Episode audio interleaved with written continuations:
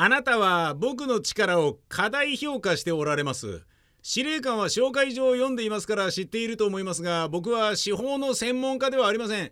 僕が何か意見を表明したところでそれは単なる民間人の意見でありどこかその辺の人の意見よりも価値がありませんしいずれにせよ司令官の意見に比べれば何の意味もありません。このルケイチでは聞くところによると彼の言うことは何でも正しいのでしょう。この制度が彼の裁量次第だというなら近い将来この制度にも終わりが来ても不思議ではありません。僕が何をしたところでどうにもならないことです。将校は分かってくれただろうか。いや分かっていなかった。将校はブンブンと首を振って囚人と兵士の方へ素早く振り返った。兵士は縮み上がってお粥を吹き出した。将校が旅人に近づいたが旅人の顔を見ずにその上着のあたりをぼんやりと見つめて声を潜めていった「あなたは司令官をご存じない。あなたは我々とは違う立場に。こんな表現で申し訳ありませんがつまり無害な人間なのです。ですからあなたの影響力はどんなに高く見積もってもあまりあるほどです。私は運がいいと思ったんです。あなたが一人で処刑に立ち会うということを聞きました。司令官の命令は私にもやってきました。今私は私自身の信じるがゆえにそれを逆手に取ろうと思うのです。あなたは先入観や偏見に騙されることなくまたこの処刑に興味を持っていなければそれを断ることだってできたのにあなたは私の説明に耳を傾けてくださりこの機会をご覧になって今にも処刑を見学なさろうとしている。あなたの考えはもうしっかり決まっているのだと思います。まだはっきりしないところもあるでしょうが処刑を見ればそれも解消されることでしょう。折り入ってあなたにお願いしたいことがあるのです。司令官と戦うこの私を助けてはくださいませんか。旅人は将校にこれ以上話をさせる気はなかった。どうして僕にそんなことができるのです？きっぱりと言った。無理です。僕はあなたに対して害を与えられないしまた同じように役に立つこともできません。できます。将校が言った。旅人は将校が力強く拳を握ったのを見てかすかな不安が心によぎった。あなたにはできるのです。追い詰められたように言葉を繰り返した。私にはある計画があります。それは成功するはずのものです。あなたは自分は力不足だと思っておられますが私には十分だとわかるのです。たとえあなたの言うように力不足だったとしても、この制度を守っていくためには何であれ、やってみることが大事なのではないでしょうか。とにかくこの計画を聞いてください。それを実行するためにはまず、今日あなたがこの流刑地でこの制度に対して何か発言をするということをできる限り差し控えていただくことが必要なのです。直接そのことを聞かれない限り黙っていてください。もし答えるにしてもそっけなくごまかしたような感じにしてください。そうすれば人はみんなこれはあなたに聞いてはいけないことなんだ。聞いたら不機嫌になってしまうぞ。答えを強要しようものならいきなり怒って口論になってしまうかもしれないというふうに解釈するでしょう。別に嘘をつけと言ってるわけではありません。突き放したように答えてくれればそれだけでいいのです。例えば、ええ処刑を見ましたけどとかええ説明はみんな聞きましたけど？とかそれだけ言ってそれ以上は何も言わないでください。あなたが機嫌を損ねているということがみんなわかるはずです。それがいいきっかけとなるのです。司令官の意図とは異なりますけどね。もちろん司令官はその言葉を完全に誤解して自分のいいように解釈するでしょう。この計画はそこのところが大事なんですよ。実は明日司令部で司令官を議長とする全体会議があって高官が全員出席の上で開かれます。このような会議は基本的に見せ物でして司令官も当然それを理解しています。傍聴席がありましてそこはいつも傍聴人でひしめき合っています。私は職務上審議参加を義務付けられておりますが、それが嫌で嫌で仕方ないのです。あなたはどんなことがあってもその会議に出席してくれと頼まれることでしょう。今日あなたが私の計画通りに振る舞ってくだされば、それこそぜひ出席してほしいというふうになります。万が一何か訳のわからない理由があって、あなたが招かれなかったとしたら自分から出席したい旨を伝えてください。そうすれば絶対に出席が許可されるはずです。あなたは明日ご婦人方と一緒に司令官専用のボックス席に座ると思います。司令官は議場から何度も上のボックス席に目をやってあなたがちゃんと来ているかどうか確認するでしょう。いくつかバカバカしくてどうでもいいようなただ傍聴人を意識しただけの議題が話し合わせます。大概は不当建設の件でいつもその件を話し合ってばかりだ。とにかく裁判制度に話が移ってくる。ことでしょう。もし司令官から話がなかったり存在に話が終わったりすれば私が代わってそれを議題に載せましょう。私は起立して本日の処刑報告を申し述べます。なるべく簡単な報告で済ませるつもりです。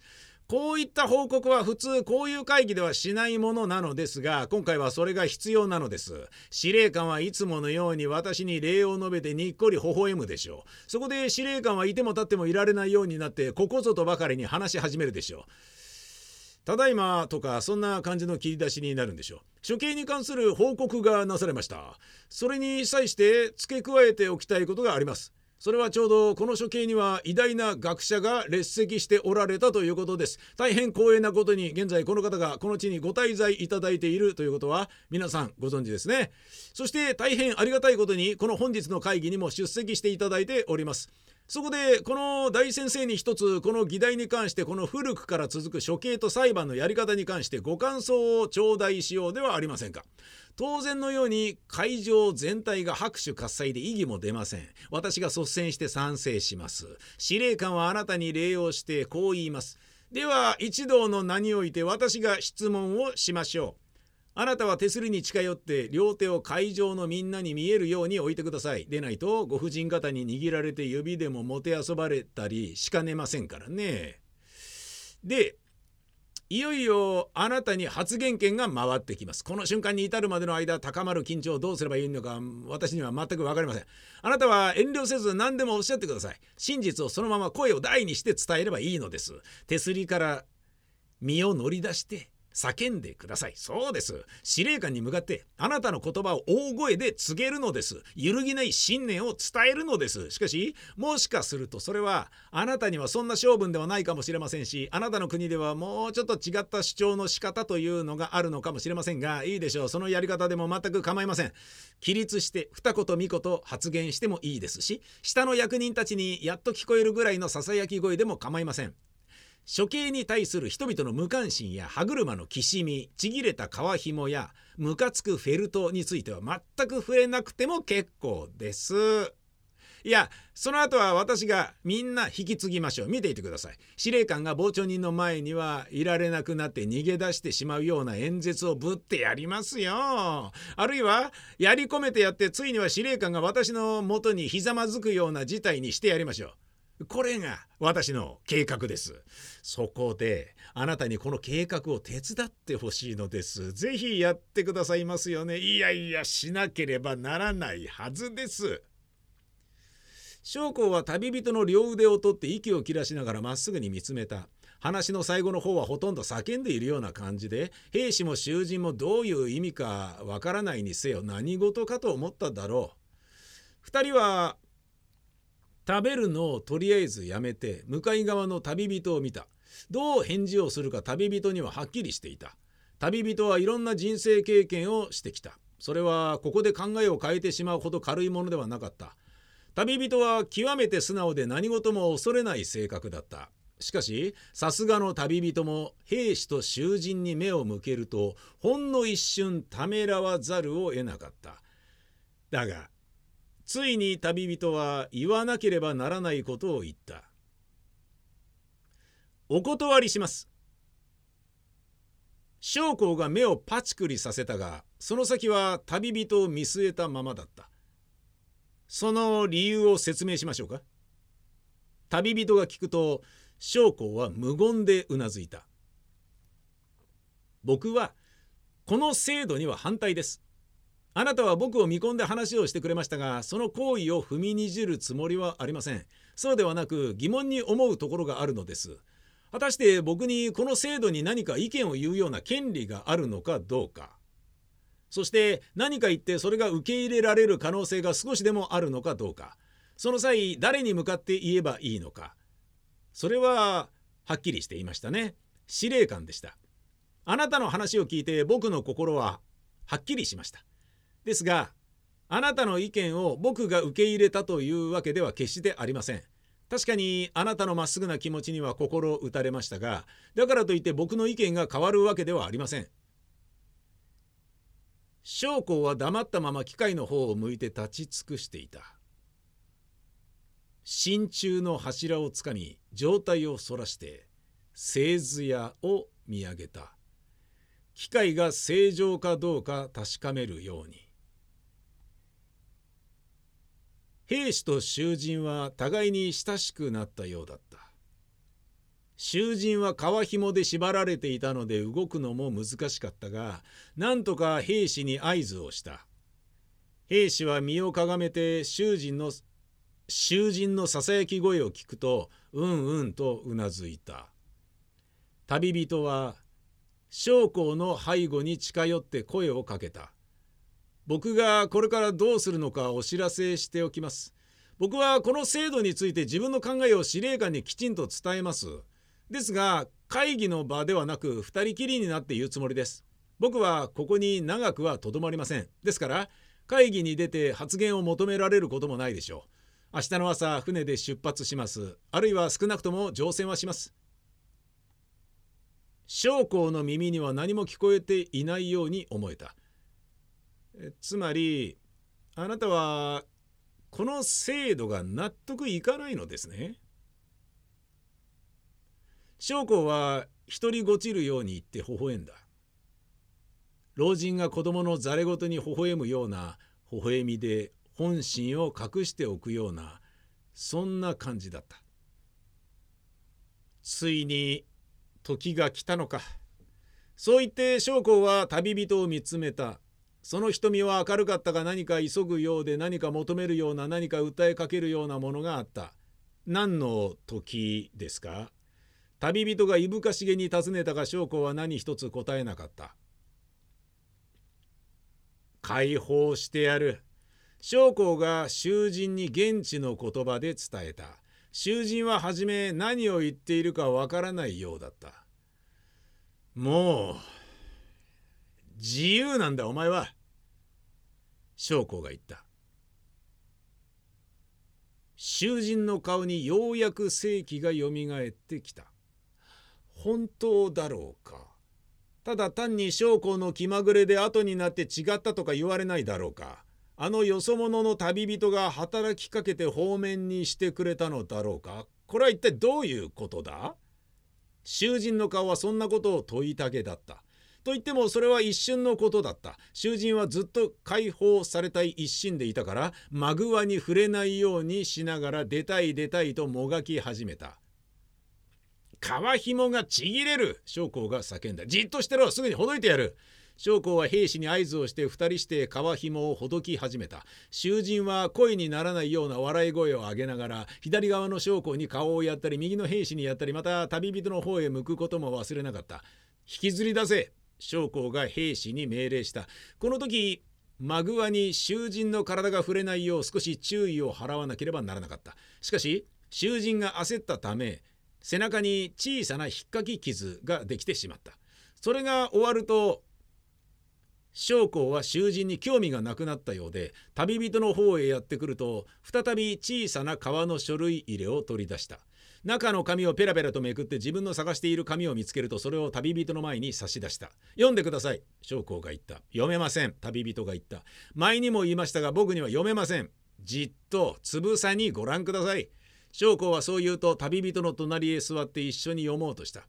やっぱり読めないことがわかると指を紙からかなり離れたところに持ってきてできるだけ触れないよう気をつけながら旅人の助けになるよう文字の形に指を動かした。旅人は将校の気持ちに添えるようできるだけ読んでみようと努力をしたがどうしても読めなかった。すると将校は字を一文字ずつ読み始めて最後に全部つなげて文にした「正義をなせ」と書いてあります。将校は言った。もう読めますね。旅人がよく見ようと顔を近づけると将校は触れるのを恐れて髪をさらに遠ざけた。旅人は何も言わなかったが依然として読めないままでいることは誰の目にも明らかだった。正義をなせと書いてあるのです。将校が繰り返した。そうかもしれません。旅人が言った。あなたがそう言うのならそう書いてあるのでしょう。それで結構。将校は多少なり満足すると紙を持ってはしごを登った。そして紙をそっと製図屋の中に設置した。それから傷んだ歯車を直そうと大変骨の折れる仕事に取り組んだ。このからくり全体を取り扱わなければならないので将校の頭がすっぽり製図屋の中に入って消えてしまうことも幾度かあった。そこまでつぶさにそれぞれの歯車を点検しなければならなかった。旅人はずっと下からその作業を見守っていたが首が痛くなった。強い日差しのせいで目も痛くなった。兵士と囚人は自分たちのことで精一杯だった。囚人のシャツとズボンが穴の中に落ちていたので兵士が銃剣の先を使って引っ張り上げた。シャツは汚れ放題になっていて囚人がバケツの水で洗った。囚人がシャツとズボンに着替え終わると兵士と囚人は大声で笑った。服の後ろ側がズタズタに切れていたからだ。囚人は兵士を楽しませるのが義務であるとでも考えているのかボロボロになった服のまま兵士の周りをぐるぐる回った。兵士は地面にしゃがみ込んで膝を打って笑った。これでも2人がいることを気遣って抑え気味にしていた。はしごの上の将校はようやく修理を終えると微笑みながら周囲をぐるりと見渡した。一つ一つを見落とさないように。上がっていた製図屋の蓋をパタンと閉めた。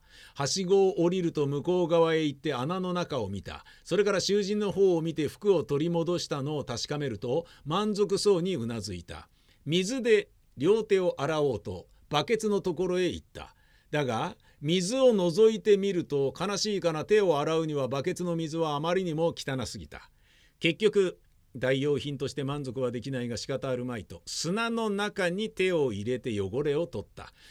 将校は立ち上がって両手で軍服のボタンを外した。その際襟の間に挟んでいた2枚の婦人用ハンカチが落ちた。これはお前のハンカチだ。将校が囚人に投げやると旅人の方を向いて弁解めいた感じで言った。ご婦人方の手向けなんですよ。軍服の上を脱ぎ終わると大急ぎで下に取り掛かり丸裸になった。すると今度はその軍服をとても丁寧に畳み始め上着の銀モールに至っては指で撫でつけ房飾りもきれいに揃えた。それは将校の細かい性格を表しているように見えたが一つ一つの整頓が終わるとその次の瞬間不機嫌そうに素早く穴へ服を投げ込んだ。今や将校が身につけているのは釣り紐とそれに刺されたサーベルだけだった。将校はサーベルを鞘から引き抜くと2つにへし折って折れた剣と鞘と釣り紐みんなまとめて穴へ投げつけた。穴の下の方から金属がぶつかり合うような音が聞こえた。将校が丸裸で立っていた。旅人は唇を噛んで黙っていた。これから何が起こるのかそれは分かっていた。だが旅人にそれを止める権利はない。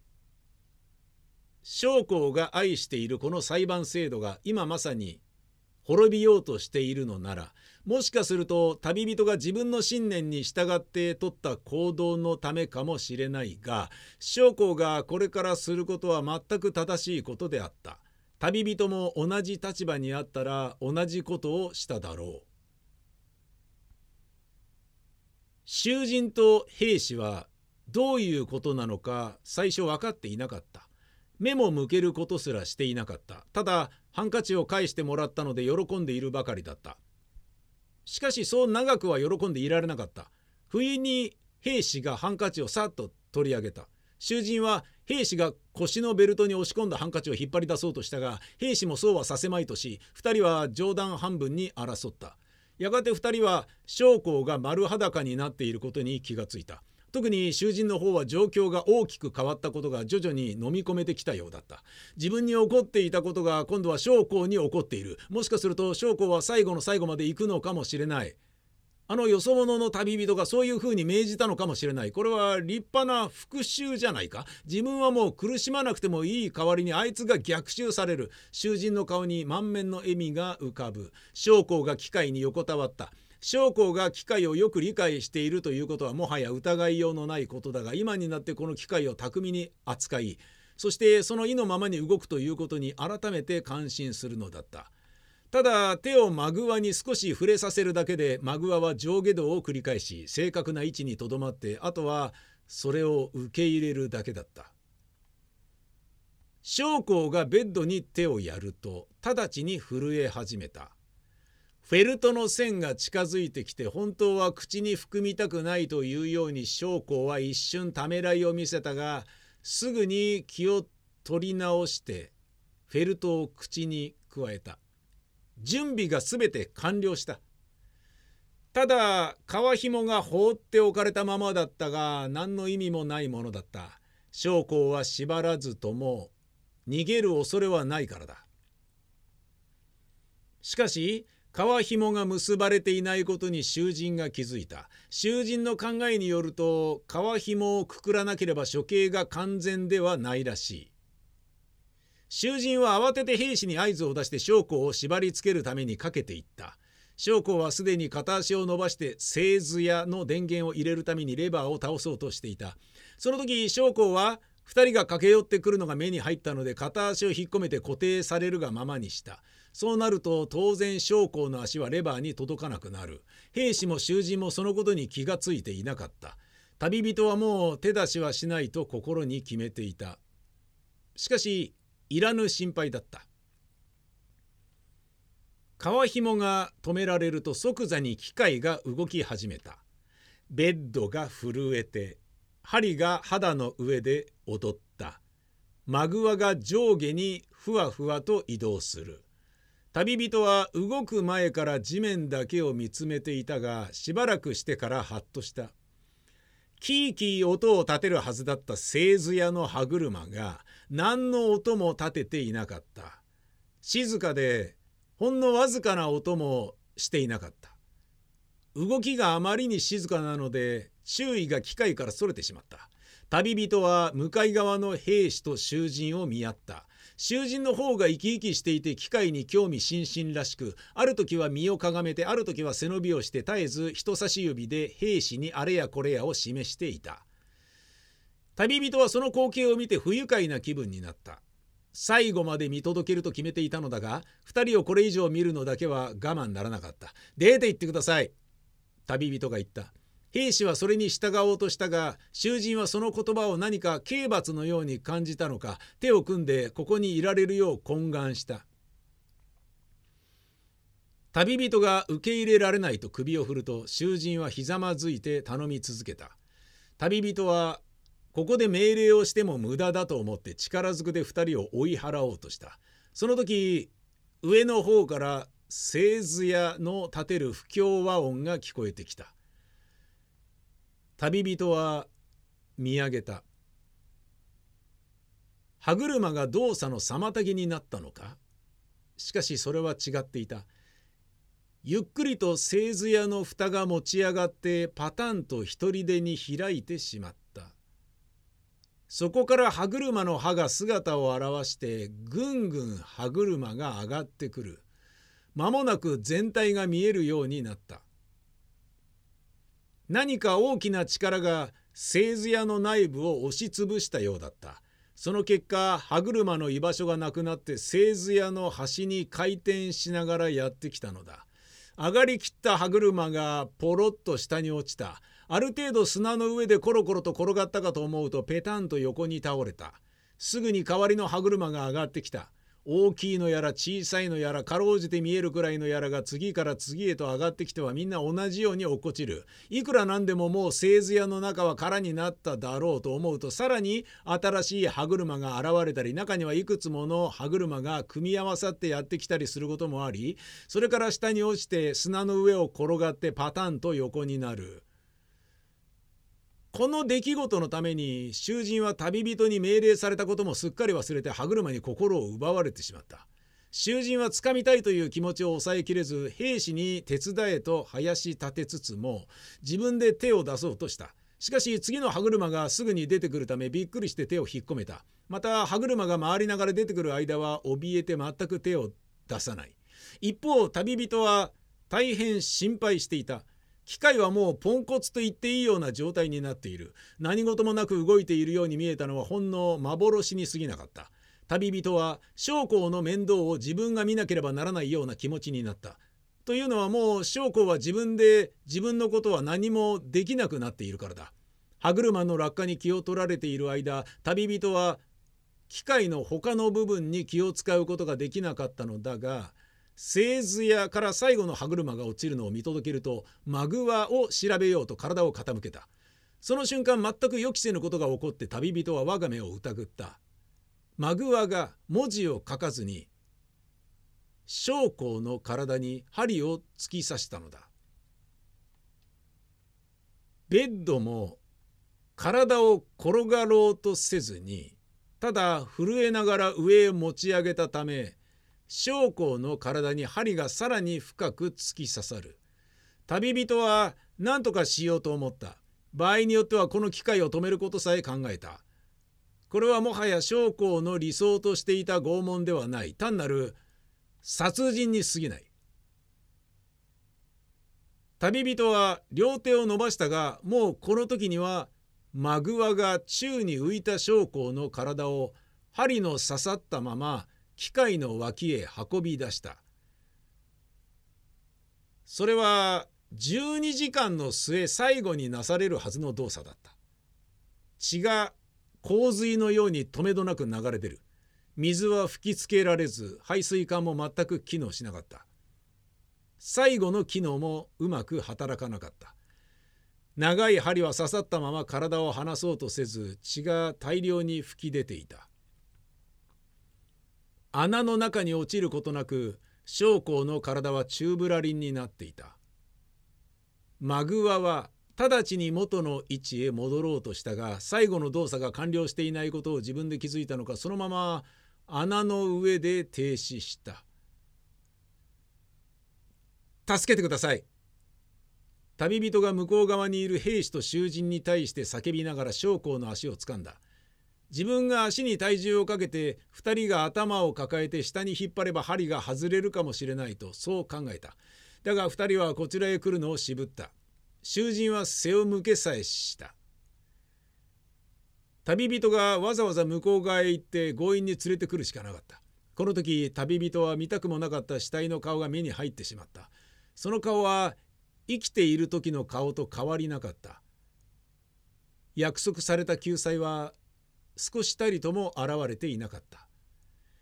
これまで機械の上に寝かされてきた多くの人々には見られた全てのものがこの将校には見られなかった。唇はまっすぐに結ばれていて目は開いていた。まるで生きているかのようだった。視線は穏やかで確信に満ちていた。額に長い鉄の霧がぐさりと突き刺さっていた。旅人が兵士と囚人を後ろに従えて港の近くにある町へやってきた。兵士は一軒の建物を指さした。ここがその喫茶店です。ある家の1階に奥行きのあって天井の低いまるで洞窟のような部屋があった。壁と天井がタバコの煙ですすけていた。その割には通りに面したところが開けっぱなしになっていてどう汚れたのかよくわからなかった。この流刑地ではどんな家も司令官の宮殿に至るまでどれもひどく荒れ果てた感じだったがこの喫茶店は少し違っていた。何か時代に取り残された遺物のような気がして過去を感じずにはいられなかった。旅人は2人を連れて喫茶店に近づいた。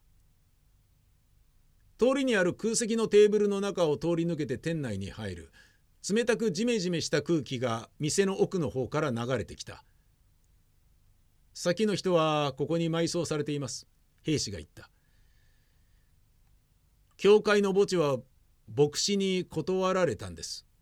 そこでしばらくどこに埋葬しようかと決めかねていたのですが結局ここに落ち着きました。諸公はきっとそのことを喋らなかったでしょうね。なんせあの人はこのことを本当にこの上ない恥というふうに考えていましたから。それどころかあの人は深夜何度か先の人の墓を掘り返そうとしたんです。いつも追い払われていましたけれどね。どこに墓が旅人は尋ねた。兵士の言ってることの意味がわからなかった。兵士と囚人はすぐさま駆け出して墓があるはずの場所を腕を伸ばして指し示しながら旅人を一番奥の壁まで案内した。そこにはテーブルのいくつかに客が座っていた。おそらく港の働き手だろう。屈強な男で武将髭が顔全体を覆い尽くしている。上には何も着ておらず履いているズボンもボロボロで貧しく哀れな連中だった。旅人が近づくと何人かが立ち上がった。壁際に下がって旅人を待ち受けた。あいつよそ者だぜ。男たちが旅人についてあれやこれやささやいた。墓を見たいんだってよ。二人があるテーブルを脇にずらすとその下には本当に墓石があった。質の悪い石でテーブルの下に隠れるほどの高さしかなかった。墓石には小さな文字で文章が彫られていて旅人はそれを読もうと床にひざまずいた。そこには次のように記されてあった。ここに先の司令官永民スゆえありて名は伏せ置きしが閣下の崇拝者ここに墓を掘り石置きたりある予言によらば閣下定められし年月過ぎしのちこの世によみがえりこの家からこの地を再び征服せんがため崇拝者を連れて立つとあり。待て。しかして希望せよ。旅人が読み終えて立ち上がった時周りに立っていた男たちがクスクスと笑っているのに気がついた。この文章を読んだ同志といったような感じでこんなのバカバカしいだろうということに同意を求めているようだった。旅人は何もわからないといったような顔をして小銭を男たちにばらまいた。テーブルが墓の上に戻されるのを待ってから喫茶店を出て港へ向かった。兵士と囚人は喫茶店で知り合いに出会って呼び止められてしまった。だがすぐに振りほどいたのだろう。旅人がボート乗り場へ続く長い階段とちょうど真ん中あたりまで降りた時2人が急ぎ足で追いかけてきた。2人は旅人がボートに乗り込む最後の一瞬。自分たちも強引に同乗しようと考えていた。階段の下で旅人が船頭に汽船まで渡してくれないかと交渉している間2人は無言で階段を駆け下りていたあえて騒ぎ立てたくなかったからだ。だが2人が階段の下にたどり着くと旅人はもうボートに乗り込んでいて船頭がボートを離岸させたところだった。2人はボートに飛び乗ることもできたが旅人がボートの底から重くて結び目のあるもやい綱を持ち上げて今にも振り回そうと脅したので2人は結局何もできずに終わった。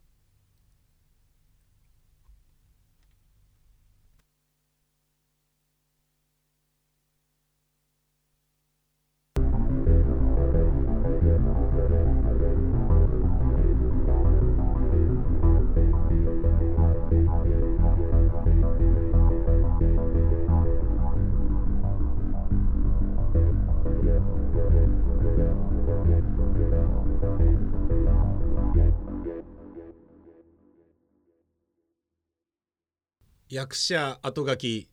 これはドイツの実存主義作家フランツ・カフカの生前発表された数少ない作品の一つの前訳である。定本はカフカプロジェクトのドイツ語原点から取り適宜英訳は英訳や和訳を参考にした。全体をライトノベル調に訳し上げたので原点の段落の切り方と違っているが内容の前後や削除追加などはしていない。ネット上で検索可能なアクセス読話辞典には大変お世話になった。ここに慎んで感謝申し上げる。さて、今回カフカを訳したのはただ一つのことが言いたいがためである。カフカは難しくなんかない。面白いのだ。この発言はいささか主観的な嫌いがあるがこれまで考えられてきたようにただ不条理で難解なだけのイメージを払拭してもらいたいという意図を込めている。この作品をもってカフカという作家の扉を興味深く開いてもらえれば役者も幸いである。この作品は旅人がある流刑地を訪ねそこで奇妙な話に巻き込まれるという構造をしている。この作品を読み終えた読者の中にはあることに気づく人も少なくないだろう。そう。これは、えー、しぐれ沢圭一の連作短編「木野の旅」にそっくりである。透明な旅人と風刺的にデフォルメされた世界。旅人は訪れた国に3日間だけ滞在しそこでさまざまな事件に遭遇したりいろいろな経験をしたりする。確かに細かい登場人物や背景には差がある。カフカは透明な旅人の話をこの一辺きりしか書かなかったがシグレザーの方には言葉を話す自動二輪が登場しロードムービーとなって連作の形を作ることに成功している。だが物語の雰囲気を作り出す主たる設定が酷似していることは疑いようのないことだ。ただその偶然の一からだけでは何も深読みすることはできない。しかし読者にとってこの偶然を知ることは大変有益なことではないかろうか。なぜなら文学好きの人がこの雰囲気の話をもっと読もうと「昨日の旅」というライトノベルに手を伸ばす短調になるかもしれないしまたライトノベル好きの人がカフカという作家に親しみを抱く一助になるかもしれない。今この後書きを読んでいる人が次にどの本を読もうとするのか知る由もないがこの訳文をきっかけに楽しい読書をしていただけるのであれば何であれ役者冥利に尽きるというものである。この翻訳はクリエイティブコモンズ表示2.1日本ライセンスによって公開されています。上記のライセンスに従って役者に断りなく自由に利用複製再配布することができます。翻訳者大久保優